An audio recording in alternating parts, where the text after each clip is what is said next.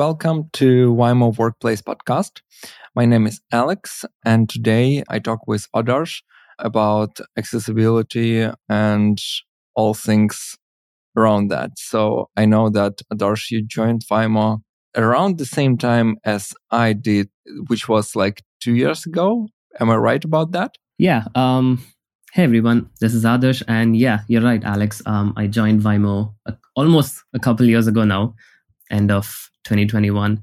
And yeah, I've been working on Magento for the past five odd years now. And ever since joining Vaimo, I've been specializing more on React and headless storefronts. But I also work as a full stack developer. So yeah.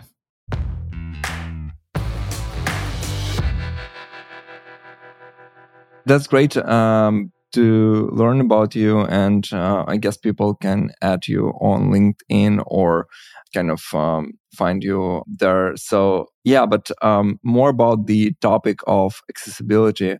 I know that um, not a lot of kind of e-commerce projects are following best accessibility practices because i think historically like e-commerce is being about like making kind of profits and following KPIs and we, we do stuff that will bring more money essentially.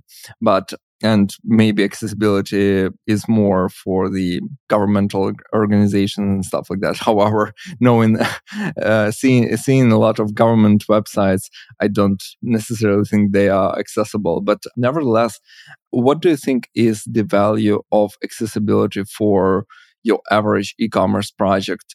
What should uh, kind of how we should communicate that to the business so they see value in that as well? I think it fundamentally comes down to inclusivity whether it's direct or indirect or most of the times it's not even visible. Um, for example we may not actually know how many what percentage of the users for a client disabled in any way minor major whatever it is. So i think the first hurdle that we have is that it's not visible and measured. But once we go beyond that, I think that's where the value lies in um, whether it's visible or not. We we have to understand that we have to make people and the software we build inclusive, and I think that's where the core value of it lies in. You know.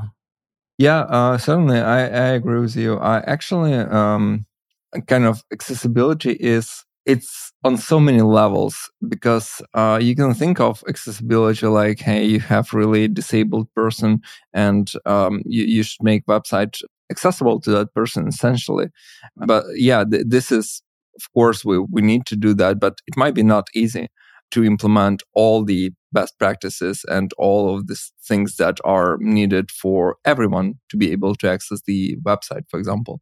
But at the same time it's not all or nothing game. You, you can do particular things that will make lives of your users easier and increase conversion. Some example, like personal example, like four years ago, I had a stroke.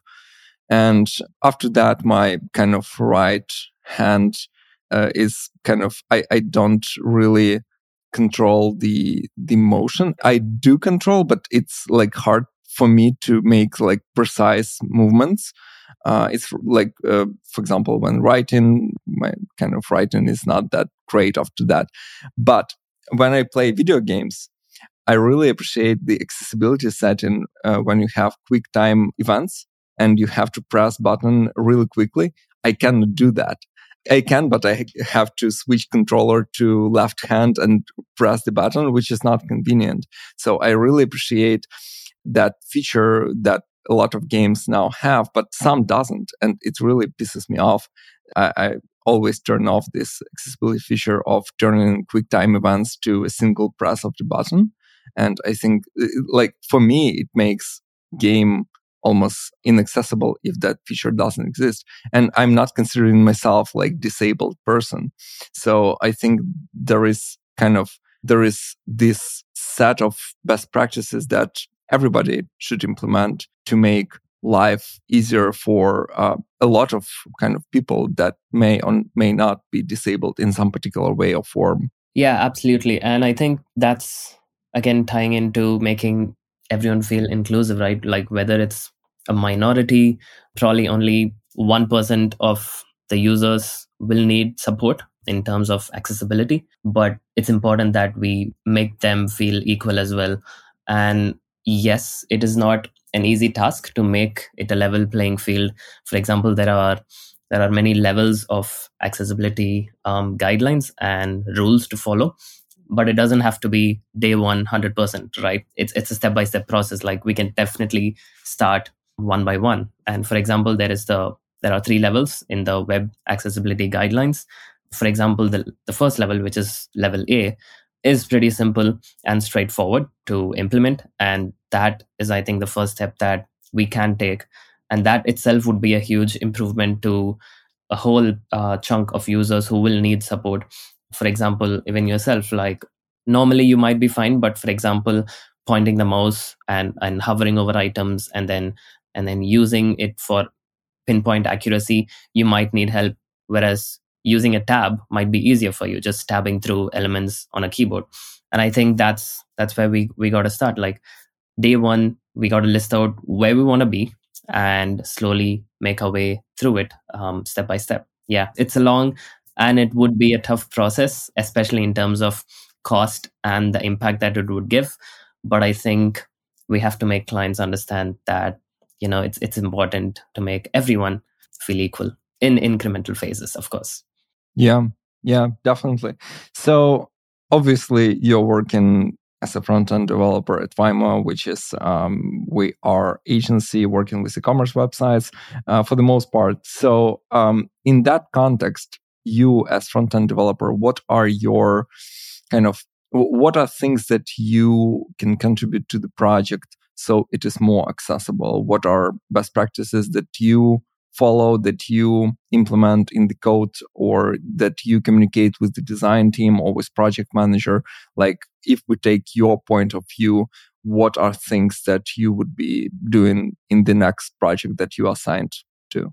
I think yeah the first step that I would do, and I keep reading about this a lot on social media platforms as well, is that firstly, what I can do is things which are under my control, which is during development, um, I can already take charge. And for example, let's say there is a HTML element, it's called a div, but it could be anything. But there are specific HTML elements for each kind of role in the website. Like if we want a button, let's just put a button. Let's not put some other element and then use styles and then look, make it look like a button.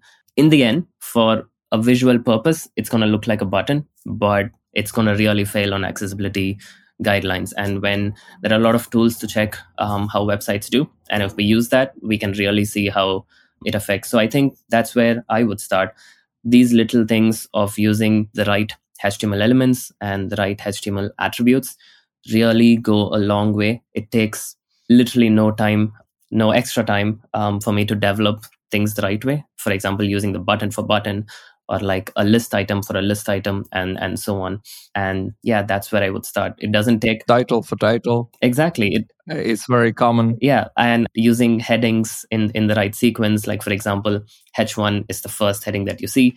It can't just directly dump to h4 after that it has to be in h2 so so yeah little things like that which actually takes no extra time during development. It's just that it has to be in the back of my head of any developer's head and and to keep keep in mind that we got to do that. And yeah that's takes no extra money no extra time and that's where we all all of us should start. And personally that's where i would start.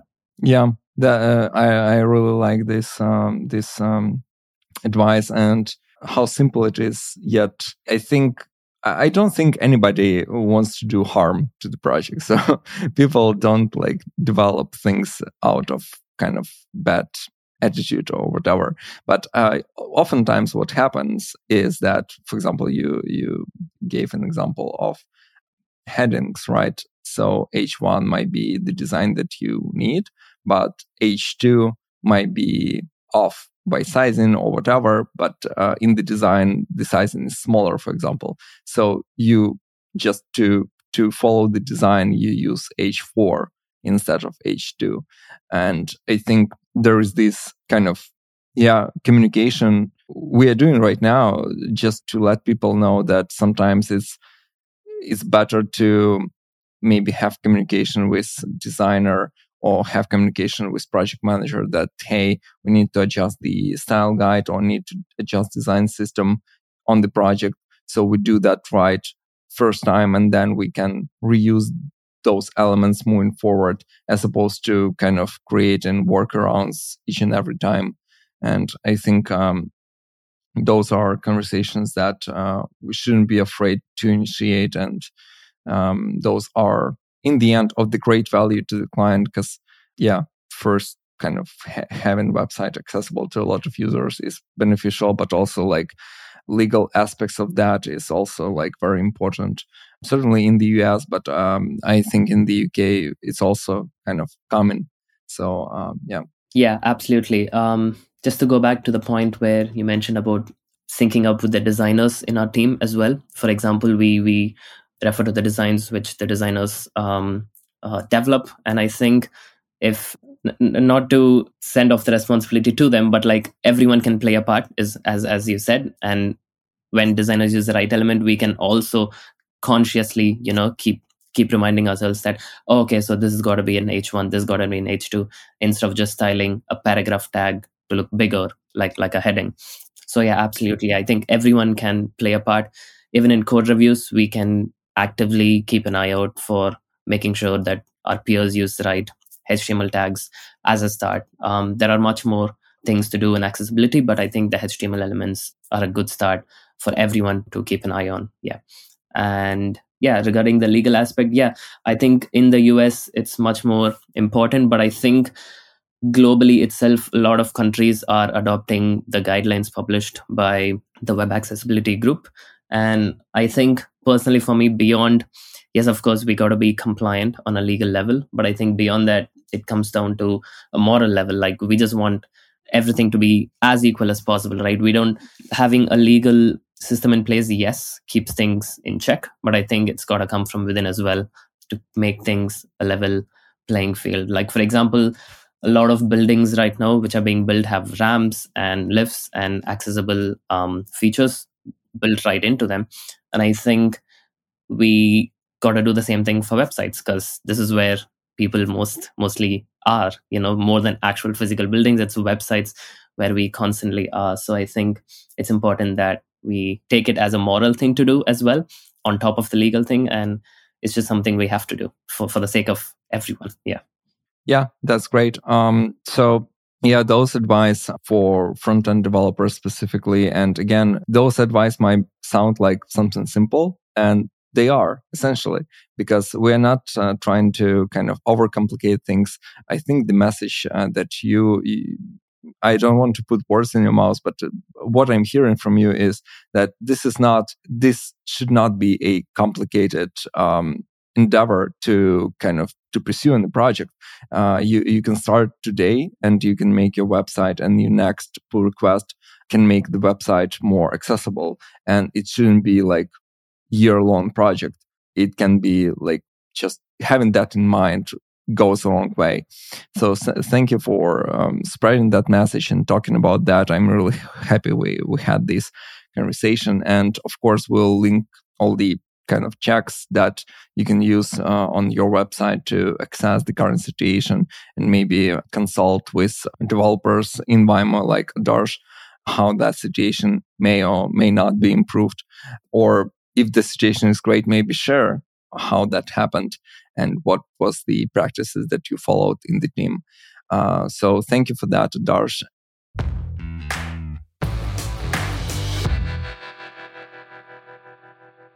And uh, lastly, before we go, um, we have a small tradition already on this podcast. Uh, in every episode, we ask our uh, guests about um, their favorite uh, movies or TV shows or books or music. Uh, we call that uh, segment Entertainment Corner. Uh, so it's about entertainment. It's not about work uh, necessarily. Um, so uh, what's been on your kind of list lately for the entertainment? I think um, recently I've not been watching any TV show properly, but I think I'd like to highlight one movie that I that I especially love watching. It's called La La Land, and came out quite a few years ago. I think probably five, six years even. And I think what that movie has taught me is that it's sort of like a comfort movie for me. It's it's quite chill. It's amazing, and what it teaches me is that sometimes life has different plans, but you just gotta go along with it. You know, there are so many ways life can go, and you just gotta play along and adapt. That's a beautiful movie and a beautiful insight from you about life. Uh, thank you so much uh, for that conversation. And um, I'm sure we'll talk more uh, on the later episodes about uh, stuff that um, that is um, relevant for you. Thank you. Absolutely. Thank you so much. Yep. Cheers. Bye bye.